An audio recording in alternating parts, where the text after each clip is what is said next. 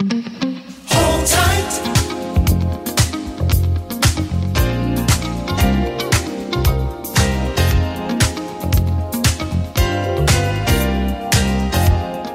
and gentlemen, you're welcome back to your number one podcast in the world music history, music importance, and how the dots connect. This is your best bet to connect the old generation of music to what we have now and anticipate for the future. We're always excited to bring you this podcast, the Sample Axis podcast. My name is Boyega Nelson is on the other side, and we have, of course, something special prepared today.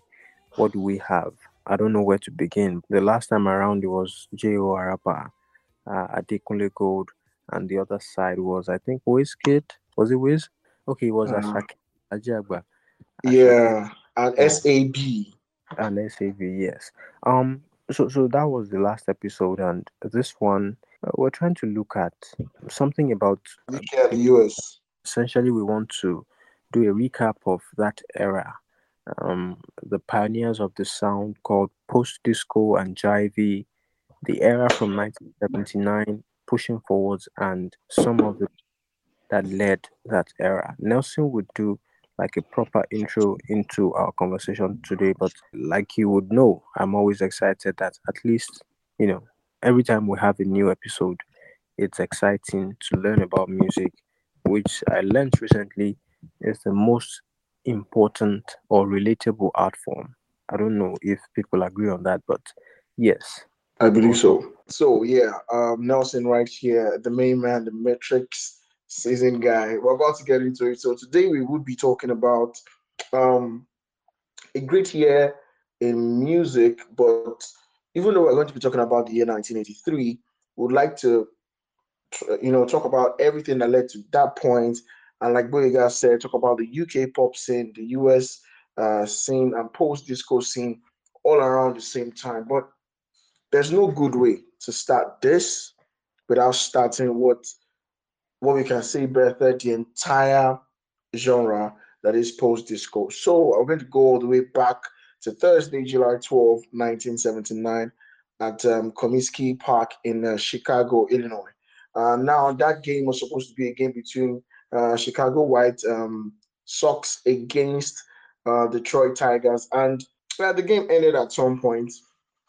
And after that, an event, um, you know, transpired or occurred, or an event happened right in front of everybody, and everybody knows that night as the disco demolition night. So prior to the time, talking about like in the 60s and all of that, when disco came into play, a lot of musicians actually, you know, tilted from what they were doing before to go to disco. And the reason why they did that was because disco was popping. It was the sound people listened to in the clubs. It was, it was danceable. It was expressive. And just because of that, a lot of people felt that you know that was the right form of music. And like Boyega said, you know, it was an art form that was just beautiful. It made perfect sense. You know, people could wear big shoes, they could wear tight trousers, and then have like you know what we used to call um is it bootleg or what do we used to call that? Boyega, I don't know whether I can remember the name of that trouser that, that people used to wear. I think I remember bootcut. Boot court yeah, yeah, that's what I was trying to remember.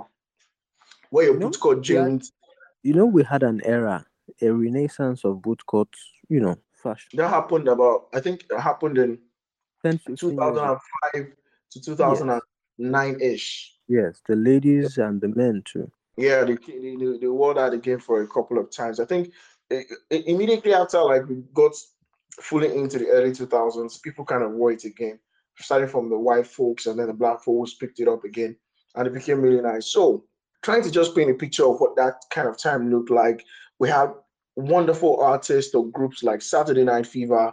We had people like Chic holding down the scene, and you know, village people as well that that, were the faces or face of disco. Village people in the sense that we use them as one, even though they were a group. As a face of disco, they had a representation. And one thing that was kind of mm, synonymous with all of these groups is the fact that they were all very expressive.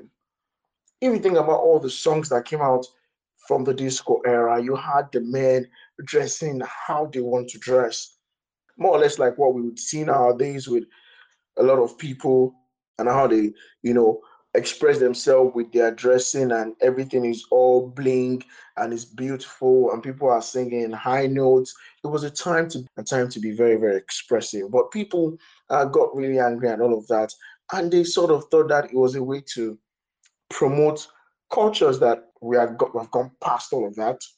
But at the time, it was thought that it was it was the homophobia kind of music, and a lot of people hated that, and that you know a lot of people thought it was it was it was a racist kind of music, or or th- they thought it was an expression of you know homoph- um, homophobia and racism. And this is me talking about the the destruction of the disco.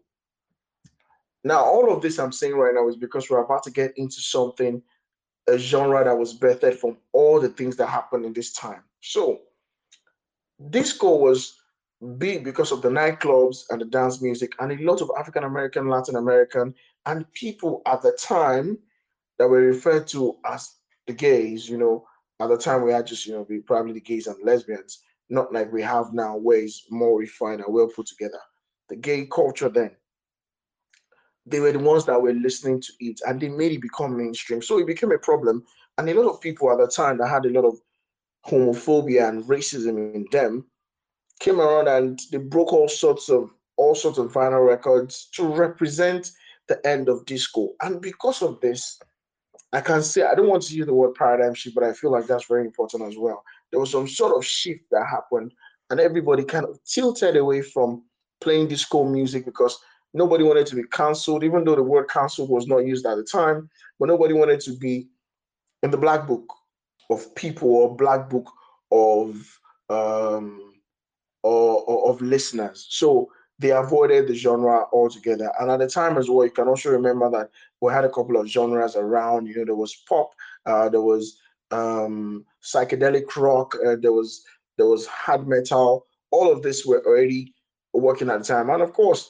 uh, the big R&B that that a lot of people loved, and blues, and all sort of genres. So that one was the only one that was actually targeted. The good thing about it is that regardless of all things that happened on that night, on that night, on that fateful day, there were no deaths recorded.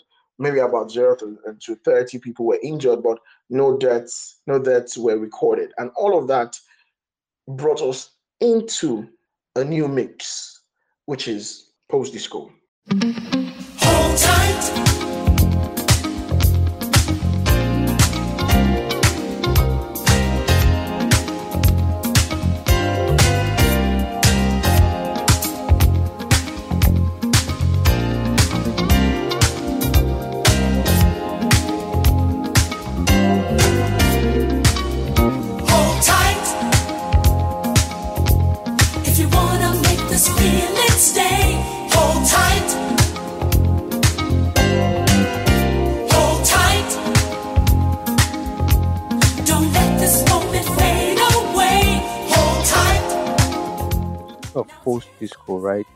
This is 1979 timestamp, or yeah, uh, is it forward? 79, right?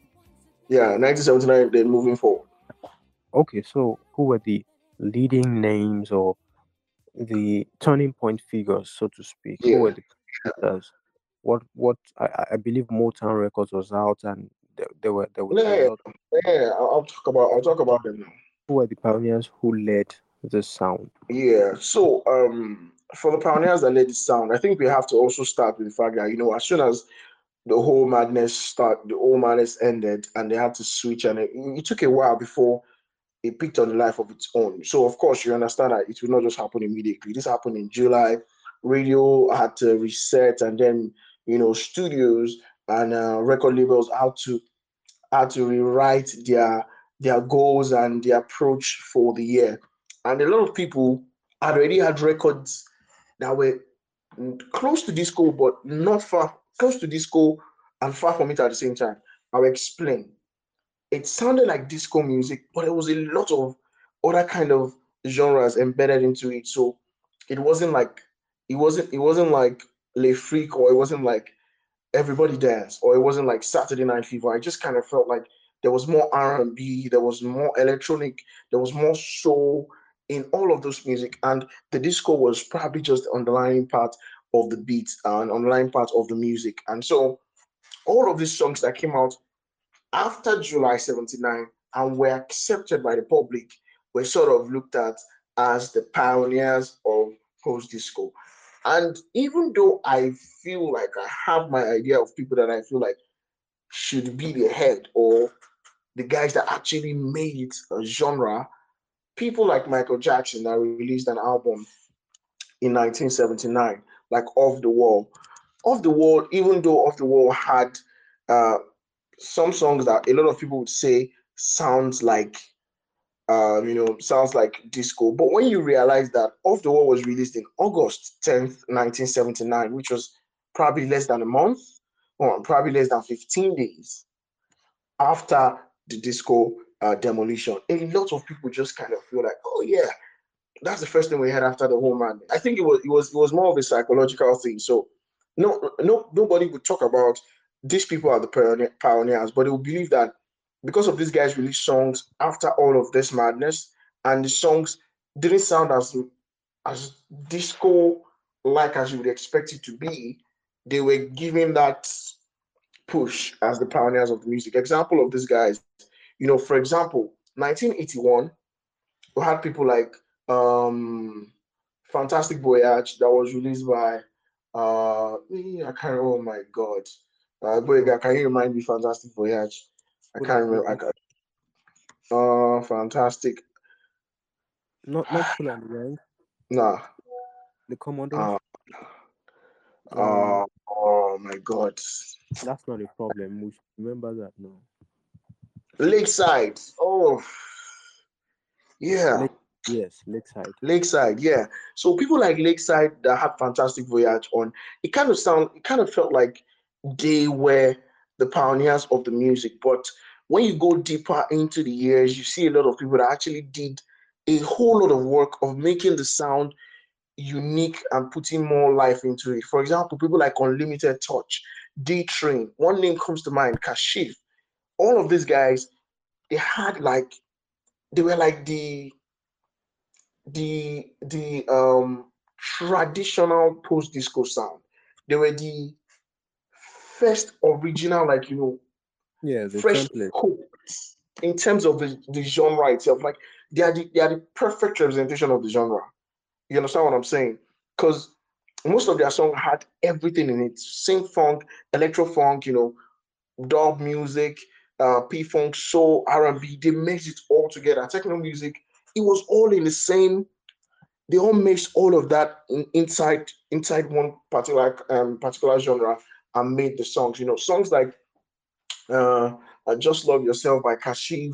Uh, Unlimited Touch had a couple of songs as well. Uh, D Train had a couple of songs, and all of that just made it beautiful. And even though the musical elements were things that a lot of people thought that you know made it different, there are a couple of groups that we can actually talk about that took it from one level to another.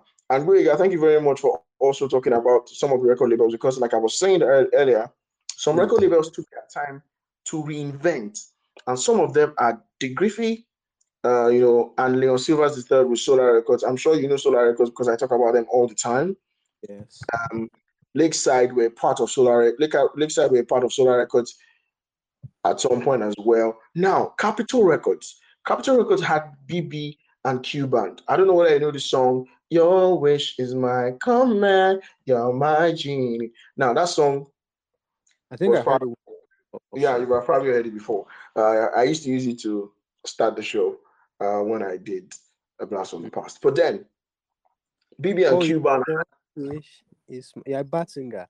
Your wish is my is my command. You're Yes. my genie. Yeah, you know the song. I'm a bad singer. I'm sorry. I'm sorry. I wish I could do better. And then we also had like people like Change. I know you know Change as well, because I'm sure we're spoken about Change a lot right here. Yes.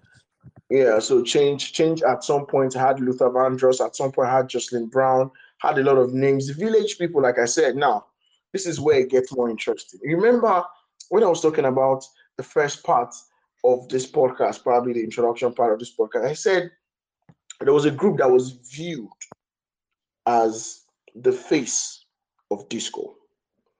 The beautiful thing is that village people, even though they were not as big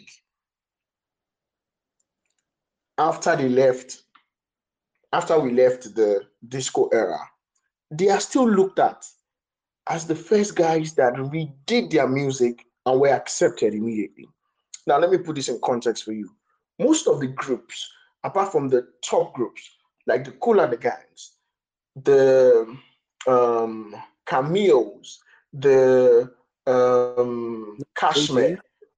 No, the oh no, which is the O'Jays did not do disco as much. I'm talking about guys that that took their time to do albums or songs in the genre.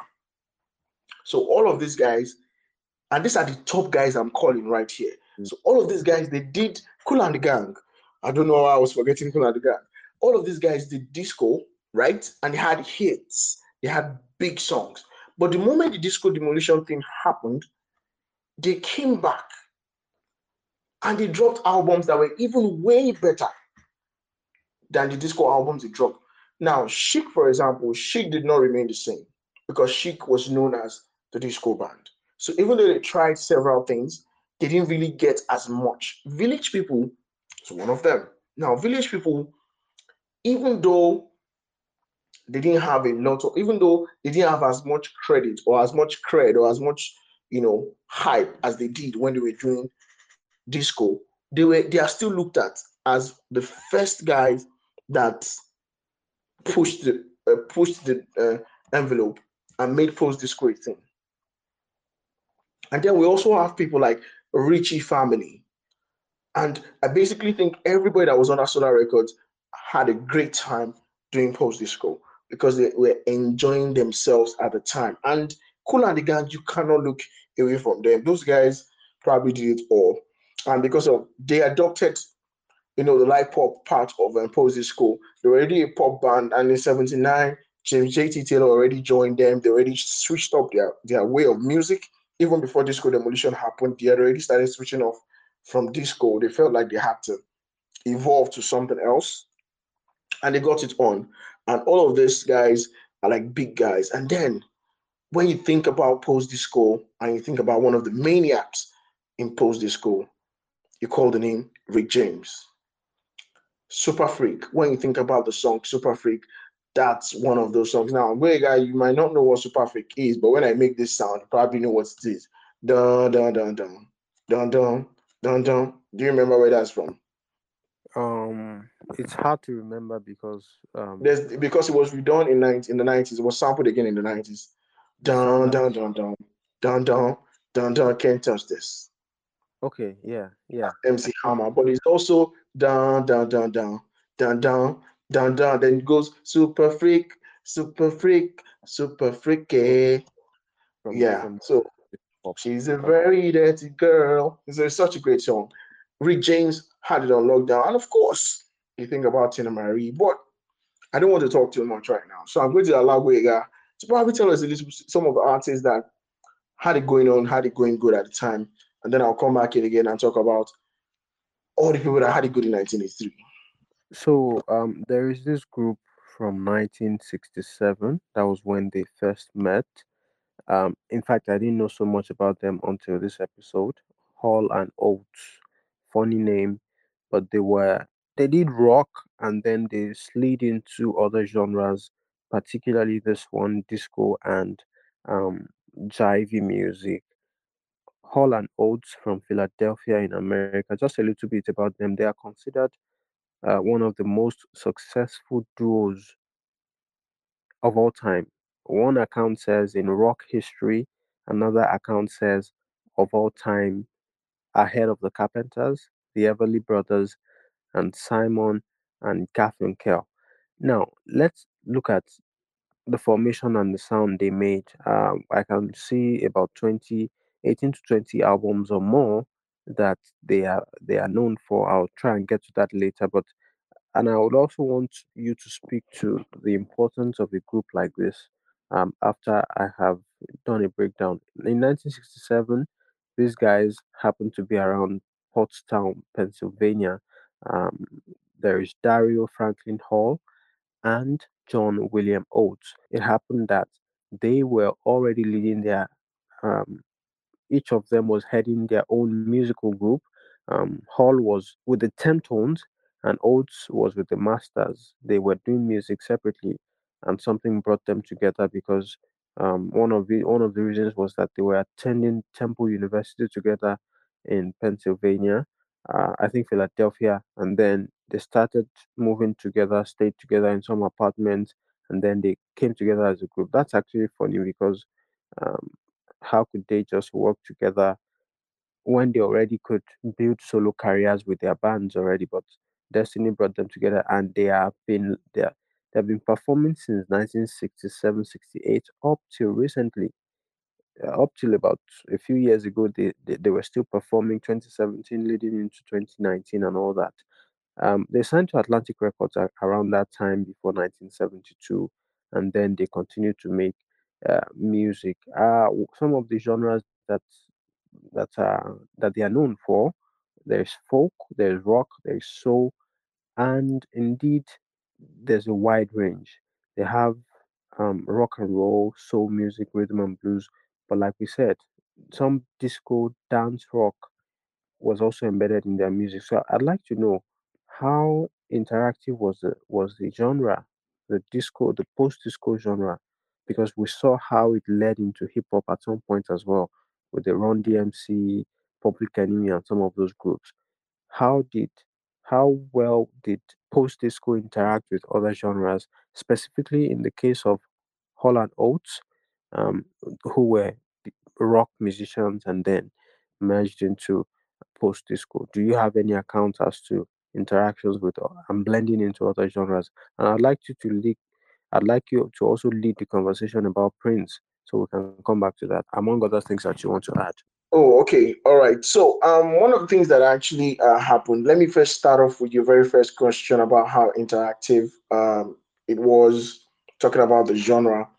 Um, truth be told, it wasn't so interactive. It kind of it was close knitted. It was a close knitted genre, and I think that is why the genre did not last as long as the other genres. It was because only a few could do it and a few could do it well. Now, the others that tried and the others that wanted to put in so much effort, they just didn't get it done. For example, I wouldn't call Hall and Oates big ups to them. Yeah, they did a couple of post disco songs, but I wouldn't call them post disco singers. They were musicians in their own right and they had wonderful stuff. Yeah, probably the most decorated group of the 80s the only group that comes after is, um, is um, Kool and the Gang, and after that, Earth, Wind, and Fire. So I wouldn't really put them in that box. But what I would say that it wasn't interactive enough, and I feel like if they had measures, maybe or some sort of music like the way we have a rap and R and B, if we had post disco and some rappers coming into play, I mean, it was so wild that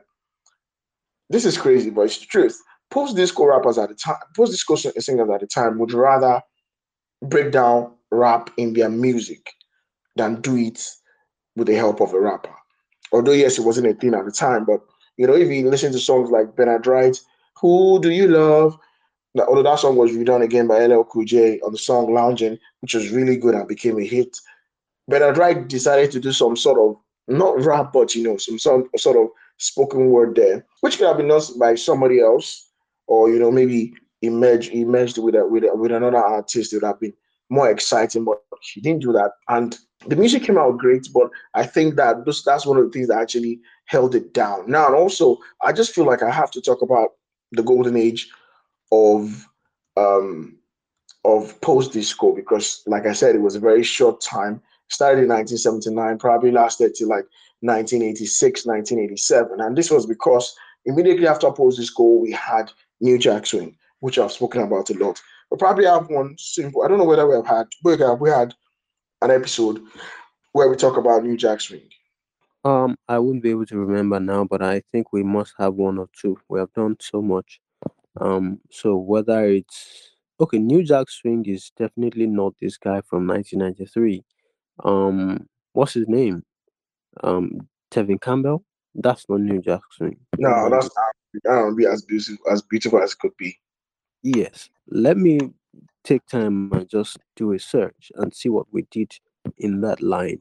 New Jack Swing is um okay, what about this man that Foxy Brown sampled? Oh yeah, that's a great guy. That's a great guy. Um Eugene Wilde. That's Eugene that's that's not New Jack Swing, but it's some beautiful R and B. Yes. Oh, I'm, I'm, going to listen to that song just because. Hardaway, Thank you for reminding me. anything on Hardaway? People would be shocked. No, that- no, Hadaway, Hadaway, Hadaway, Hadaway was EDM, so no. Yeah, so I think I should just stop trying. People would be. People would it's all good. It's, it's all good. I, I, I refused to learn. Grady Harrell. Yeah, that's a good one. That's a good one. That's a good one. That's Belinda, eh, Belinda. Yeah, we have a good discography. Yeah, yeah, yeah. We, that's that's a very good one. But let me continue quickly and talk about uh, the pioneers. And I feel like this is a good place to bring um, Prince into play. But before I talk about Prince, so that Guega will give us enough time to talk about, or be right here talk about uh, Prince. And the beat goes on. The Whispers that was released in 1979. To me, to me, a lot of people are going to come for me for this okay, I shouldn't say that, but I feel like you know it's going to be like one of those things where people would want to say, "Oh yeah, Nelson, what you have said is very wrong," but I think, and the beat goes on, is the first song that should be officially put down as the first post disco song. Released in 1979, went number one in the US dance chart, number one in the US R&B chart, number 19 in the pop chart, number two in the UK. Solar Records, like I said before, Leon the third, Dick Griffey, those guys were the guys that actually started what we know now as post disco. They refined it, they made it great, and, and the beat goes on. That was released in 1979, is probably that starting song. Celebration in 1980, that's a no brainer, probably one of the biggest post disco songs of all time. And then we had Let's Groove, that was released by Earth, Wind and Fire in 1981. The 1981 as well, even though it is not talked about a lot, I like to always put in um, Lakeside's Fantastic Voyage. I think it's an amazing song. I think it's beautiful. Everybody by Madonna in 1982. Forget Me Not. Now, Forget Me Not. It's a jam forever. Elektra Records, Patrice Rushen, amazing stuff. And then Indeep, Last Night the DJ Saved My Life. That's a beautiful song as well. And then one of the songs I love so much from the year 1983, Holiday. And of course, we know what happened in 1983. Michael Jackson was was still enjoying the success of Thriller that was released in 1982. So we can as well put most of those songs in the post disco vibe. I think Billie Jean was post disco. Um, PYT was post disco. Human Nature probably not post disco, but most of the songs of Thriller were done in the post disco format uh, because of it was the vibe at the time. And now I'll quickly go back to Prince. I would come back to talk about some of the songs that just did it for me as uh, you know post disco songs that were beautiful. But we'll talk about Prince now. Prince, I want to be your lover. I want to be your lover. I don't know how to sing. I know it's terrible, but I'm going to try. Prince was the prince of the 80s. Prince Rogers Nelson, yeah, his, his last name is Nelson. Uh, Prince Rogers Nelson that passed away in uh, 2016, American singer, wonderful artist, that was good in every single thing. I think that guy had a knack for everything: funk, R&B, new wave, soul, synth pop, pop, jazz, and blues, hip hop at some point. But you see, when Post Disco came out, he released the song "I Want to Be Your Lover" that was so huge, and it kind of set a tone. So that's why I say I always say this that even though and the beat goes on to me is the first song that should be referred to as post disco. The greats and the researchers and the and the music, um, what's the word? Is it music connoisseur? Is that what I'm going to say, Guega? The guys that put you know all this culture together would say, "I want to be your lover" was the first one, and I think that's why Prince is so important to the culture. Yes, I'll try to look at his discography, which is a lot. First of all, he is considered one of the greatest musicians of all time, and and I think that's a. I mean, it goes without saying because the debate between him and Michael Jackson is actually something to take note of. So it's it's a no-brainer when records say that he's regarded as one of the greatest musicians of all time, of his generation, not not of all time. I beg your pardon. Um, he he's ranked number twenty-seven on the list of hundred greatest artists, and and all those legacy mentions would go on and on. Now, I wanted to know what's the mystery behind an artist like Prince. His performances had a certain aura, his image, sometimes scary, sometimes has like a mystical feeling, a, a mystical posture to it. Eh, He's not the ordinary person, so to speak. So there's something about him. And one more thing that I noticed later is that he he he had this issue with his label or maybe with with the industry in general he was outspoken about artists being able to uh, appreciate their independence and work towards that such that some of his albums were released independently. And he tried to you know manage his situation such that eh, label issues or not he would be um independent and create a legacy still so i think i, I appreciate the fact that um, upon whatever happened, he was able he his name is still here in a way that he is recognized for his elite artistry as a musician, as a performer, and all the albums that he has done, and his legacy as an artist activist, if there's something like that. Let me take a look at um, his discography, some of the albums that, um, and then again, he was an artist of different eras. Here I'm looking at 1978 all the way down to 2015, and even after his death, posthumous albums were released. So from 1978, a different era, in the 90s, 1992 to 99, many albums, we're talking up to 10 albums, um, he was still out there. And then you could also see the influence he had on other artists and also the sound of hip hop I'll talk about that later. Um, but album titled For You 1978, 1980 Dirty Mind, 81 Controversy. I'll jump to 1990 Graffiti Bridge, Diamonds and Pearls in 1991, Love Symbol album 1992, The Black Album 1994, which again would speak to Jay Z. I really can't say if Jay Z picked from that, but Hove also has an album called The Black Album um, the Gold Experience 95, and then it goes on and on. By 2004, we have Musicology, Chocolate Invasion, The Slaughterhouse, Planet Earth in 2007, and it goes on and on. So I think generally we just have to appreciate the person and the mystery behind the artist by the name Prince, uh, George Nelson. Now, let's talk about I, I don't know if you have mentioned it, but his genres. He's he has been inducted posthumously, or I think even while he was alive, into many halls of fame, rock and roll in particular, and then rhythm and blues. But what would be his most important genre, uh, Prince Rogers Nelson? I'm talking about the artist.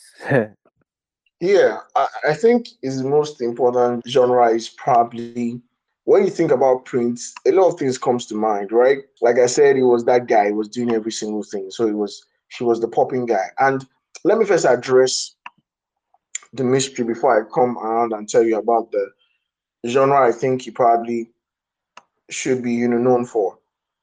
Prince had he had this vibrant energy that is inexplicable. Apart from the fact that he's a great musician, great musician in the sense that his voice is amazing. He could dance, he could hold down a crowd. When I mean a crowd, I'm talking about thousands of people. He could sing his heart off, and he was just completely talented. A lot of people look at him and say, "Oh my, such a multi multi instrumentalist." Could sing it falsetto, and at the time, falsetto was amazing. And also, he had this androgynous persona. That's what I think Vega was trying to explain before. Sometimes he looked very normal, sometimes he looked like he was on the edge, sometimes he looked like he was too flamboyant. But that was him. That, that's why people loved him. He connected to the guys. to the girls and every other person. I feel like he was like, I think, I think Prince, and yeah, I know when I say this, it might sound like I'm trying to be crazy or something, but I think Prince is an embodiment of what 80s was like. Well, do you understand what I'm saying? I'm talking about the mixed cultures because it was during the 80s we had people like, you know, Boy George of, of Culture Club, Kama Kama Kama Kama Mini, and then we had Cameo. The guys from Cameo, like Larry Blackmon, they had a persona. It was in the same 80s we had people like Luther Vandross. It was the same 80s we had people like Verdine White. It was the same 80s we had people like Michael Jackson. And all of these guys, they were just, it just felt like, I don't know, it's crazy, but it felt like Prince just represented every single one of them. And it's crazy to think about it that Prince only came into music in 1975. So Michael Jackson had already been around at least nine years before or eight years before. So Michael Jackson and Prince kind of had this, um, you know, uh, I, I, wouldn't say it's a, it's a match, but like a healthy competition for who influenced people the most. I don't know if you get what I'm talking about. Like yeah. who influenced people the most? Like is it Michael or Prince? But Prince had an amazing vocal. It was different, but I kind of feel like even to today, you, you can still it's still it's some it's a conversation that can be had. A lot of artists will tell you the length what it like the length their ways from Prince, white artists, black artists, and a lot of people will tell you they are better musicians or they were better musicians those years because of Michael Jackson. So, and this is one of the good things about you know Prince as well is the fact that he didn't he didn't put himself in a box. Prince was always working on one thing or the other.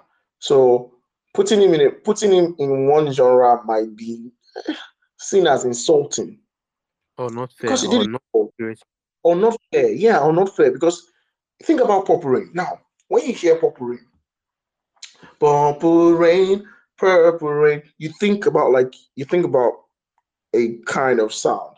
Like it's electro, it's R&B, it's it's synth pop, it's pop all put together in one, and then there's a lot of talking underneath. It was unconventional. I mean, you can call it new wave, but people loved him. And then the Prince album in 1979 was huge. Dirty Mind in 1980, Controversy in 1981. And like you already said yourself, a lot of artists after the time would still say Prince was one that actually gave me the edge to say I could do this. You understand? Or I could be this. And it was also referred to as the love symbol. I remember there was one, you know, comedy comedy um, short that I watched at some point, and one guy said Prince was so cool, guys had a crush on him, and they were not like that, or they were not gay. Does that make any sense though? That's how cool he was to people. Hmm. Like I said, guys liked him so much, they had a crush on him, and they were not gay. There's a fa- there's a famous video of him and Beyonce performing, right? Yeah. You haven't seen that? I have seen it. He was playing the guitar most of the time. Oh yeah, I yes, yes, he was. Yeah, so he wasn't singing, so he was playing the guitar most of the time. Some of those moments are also very precious because some of the most of the greats, uh, if you get a chance to work with some of the greats, some of them are still alive, but you never really appreciate them on, until they leave. What's this woman's name? Tina Turner. She passed away a few months ago, and it was it was uh, you know I liked how they celebrated her because of her legacy and the work she did. But sometimes you just feel like so people really have to go, and when they go, it's done. So when they're alive, collaborations, give them their flowers and all that. Remember Aretha Franklin two, three years ago. So we are seeing a generation really, really leaving. Some of them have left already. It's only a few of them left. And so I think it's impressive. It's good to give them the flowers while they are here. Now, I think that's a good place to segue or to drift out of post disco and jivey and see the other side in the UK briefly uh, before we talk about other adjoining topics and then we wrap this up. What's up in the UK per music at the time? And, you know, did we have cross country interactions as much as we do today? Oh, well, I, like I, I think I think we have said this times without number. Eh, if we are looking for anybody that that got a good good push in in or how do I put this? Let me put this way. Let me put it this way. The people that benefited the most from the 80s has to be the UK scene. Apart from the fact that there was stuff like um um stuff like um MTV happening at a time where MTV started the the the TV industry and it was booming. You think about a lot of groups that had good times. Five Star. I mean, I don't know whether you know this, but Billy Ocean is actually from the UK. So many of those artists that had a good time in America. Let me quickly go through maybe a couple of the artists that were leading the line in 1983. Now I'm going to use 1983 uh, actually in question. Boyega, do you know the number one song at the end of the year in the Billboard in US in 1983? Was that the same Christmas song? No. No. I'm messing it was every breath, every breath you take. Guess by who? The police. The police. Right? Yeah. Police is a UK band. And they were top tier. They were literally number one on the Billboard charts. That's so you could exactly that was special because it hadn't happened. I mean, they, they were close, but that year kind of like opened it up to them that oh yeah, we could actually do all the way and get here. Now I'm going to make it more interesting to tell you why I used to always say I feel like most of the time uh, these guys kind of took like the, the the the UK scene took took hold of that time. Number 10 song in the year 1983 is Sweet Dreams. Sweet Dreams by who? Eurythmics. You go all the way to, and you think about what happened also. David Bowie, biggest year, was with Post Disco, Let's Dance. And also, you go crazy again. A lot of groups from that time took their power and like they basically had a good time because of the fact that there was a good time for them to come into the music scene. And guess what? It just wasn't in the UK. All the way in Australia, Men at Work got into the Billboard charts also with Down Under in 1983. And this happened over the years from 1983 to probably 1990s. And that was like the opening. And one artist that, oh my God, I'm so happy I did not forget him because I would have been really paying Rick Astley with Never Gonna Give You Up, Never Gonna Want You Down. That's Rick Astley. Yeah, yeah, Rick Astley. Yeah, that's him. At the time as well. And a lot of artists that I could have actually called as well. Maybe let me call a couple of names that I can remember. Uh, Dead or Alive, You Spin Me Around was a big one too in the UK and in the US in 1985. Never give Gonna Give You Up in 1987. Uh, Bananarama and Venus in 1986, which is probably like the last year that we would give to like post disco. Although 1987, the early parts was good enough, but Five Star and a lot of artists. I can't remember most of them right now. Total Total Contrasts. Uh, yeah, Total Contrast. Um, that had Richard Acheampong and uh, I forgot the name of the other guy. Uh, Total Contrast. Uh, give me a second. I can't. I'm trying to remember the name of that group. Total group. Wait, have we spoken about Total the group before? I, I don't think so. I don't think so. Yeah, total contrast. Why do you distress me? Yeah, I know what I talk now. Sorry, let me get back to it. Hmm. Yeah, so total contrast also um in the 80s as well. They got a couple of albums in Hit and Run is a big jam from 1985, and they also released something in 1987. Uh, the group had two names actually, Robin Acheampong and Delroy, Delroy Murray.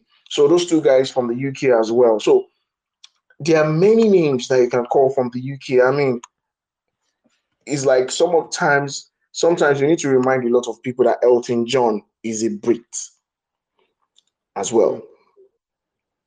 You think about it, and also there are so many names. There are so many names that I know that I wouldn't be able to call all of them for sure because how many would I be able to remember? But the ones that can come to my mind right now, that has come to my mind right now, you think about them. But I can tell you for sure that if you do a quick sweep of all the top guys in the 1980s that benefited from not just having their own genre, but because of post disco was happening in 79 to 85, a lot of people had that opportunity to come in to the scene. Let's bring this home a little bit, and this almost this already feels like an interview, but pardon me, we're trying to wrap this up soonest. MTV Base coming on the scene, how does that connect to this story? One. And secondly, let's bring it down to Nigeria. What was happening in Nigeria and how did that era in America and around the world, post disco jivey music, how did that connect to us as Nigerians? Were we consuming enough from them or were we Yeah, sound? yeah. So uh, I think um, starting off with how the post disco uh, do when it got in here, I kind of think that it's always good to point out the fact that um, MTV Base had a huge influence, and I think I already said that in the music because the videos that were brought in made post disco bigger than it was. I think the fact that post disco even had a good run was because of the music videos. For example, Billie Jean that was released in 1983, you know, alongside uh, the videos in, on on MTV.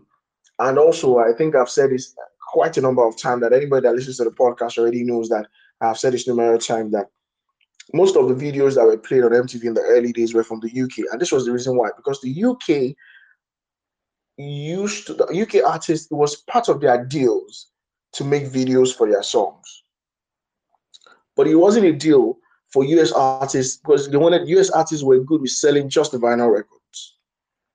But in UK, one of the ways to put yourself out there is to make a music video, right? So it was the culture of the UK people.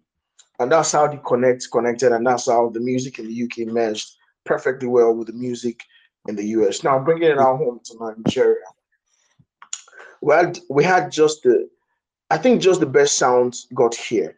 But for the musicians that were here, they were listening to every single thing. That's why a lot of people would say somebody like Alex O, Alex sounds a whole lot like like Bernard Wright, or sounds a whole lot like Bobby Brown, or sounds a whole lot like you know, or even Bobby Brown might might be seen as unfair because Alex O was probably popping even before Bobby Brown became a thing. Huh? I said it was about that life. Yeah, yeah, yeah, it was about that life too as well. So when you think about people like Chris Okotie too, so I think the musicians right here, what they did was the musicians right here served as a medium. So instead of the song, of course, the people that were going to the clubs at the time knew the Earth, Wind and Fire, knew Hall and Oates, knew all the artists, knew Elton John. But the, the regular folks that would stay at home and not party and listen to a lot of music were fed that music in a different light. So someone like Oby Onyioha would have listened to Donna Summer, Gladys Knight, all of these ladies, uh, Gwen Guthrie, God bless her soul, um, Jocelyn Brown, and then she would come up and make another song. Now this would be her own song, Nigerian song, but indirectly you are listening to all this all these other artists as well. No, no doubt the creativity of Oby Onyioha and the beautiful sounds that she produced. But you get what I'm saying? That was the sound. So it was like it connects. When you hear songs like "We just want to enjoy your life," you think about other songs from the time as well. You think about songs from the 80s. You think about her sounding like Gwen Guthrie, you know, of the power, or something like Tina Onwudiwe, God bless us all as well. Black on Black.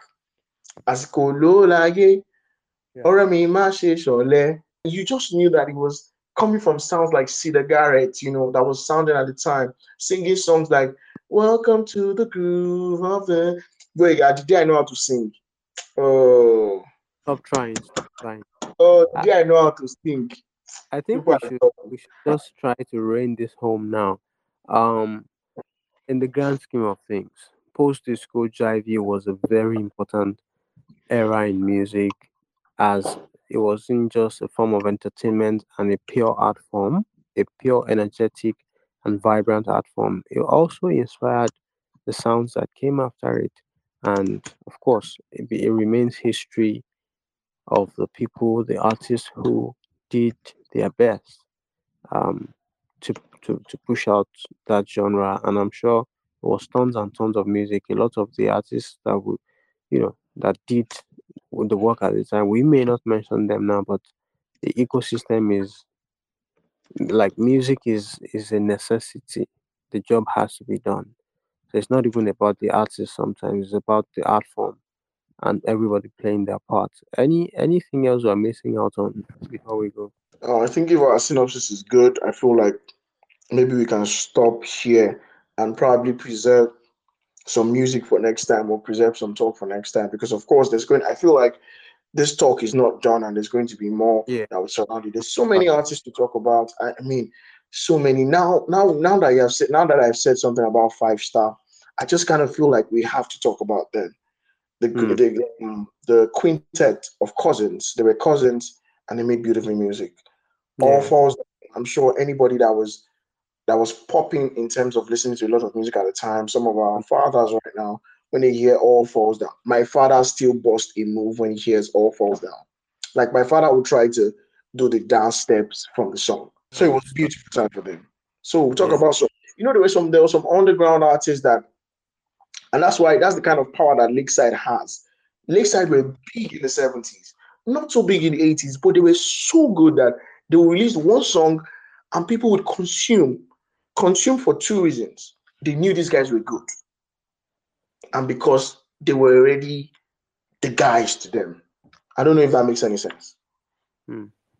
Yeah, So so Yeah. many so many groups that I feel like even the world at large we kind of don't talk about them like total contrast or even even the ones that we think are up there like Hi-Five everybody just ignores Hi-Five but high hmm. five played such a major role in changing the idea of music Yeah. at the time where Hi-Five was making songs people like tony thompson was not allowed or were not allowed to lead to lead a group Hmm. that's why people like Ralph Tresvant was not allowed to lead the group at the time. There had to be, you know, that's why I say music is so much in depth. There's so many things in depth.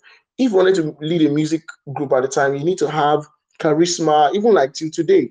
You need to have charisma, you need to be Yeah. bold, you need to be sellable, you know, you need to be what you want and all that. you need to, yeah, it can't just be, you have to have the personality. But for Tony Thompson, apart from being a very fine boy at the time, he he wasn't he wasn't that guy, you know. He wasn't the you get what I'm saying? Yeah, yeah. Took shots on him and he did this definitely well. yeah, this this has been an expository one. It feels academic because it's not our regular episode. We just had Yeah. to take it a, a step away from the regular and just examine that genre, post disco and jivey, and some of the players in that space. Of course, this is not the first time we will do like a special focus on a genre. We will do more, but in the past we have uh, we have attempted to express some genres like high life. We have done something on hip hop um, as mixtapes and in other ways. We have done something on you know Fuji the sound many more than once we have done something on Fuji. So it continues. In fact, rock music with um I think the name of a band Aerosmith. So it goes on and on. Whenever there is need to look at some of these genres, it's part of our work to understand and document um, the music space as per genre um different genres that are available. Nelson, that's that's our wrap. No no production credits for today, right? Yeah, definitely. No production credits. Go and listen Yeah. to Post Disco. Go on Yeah. YouTube, go on Spotify and type Post Disco. And enjoy yourself. So that's about it. We got there signing out. Nelson Wayne here, the main man, the metrics, the season guy sounding out. We out. The Sample Access, administered by Boyega and Nelson. Yeah, let me try that. You're listening to the Sample Access Podcast.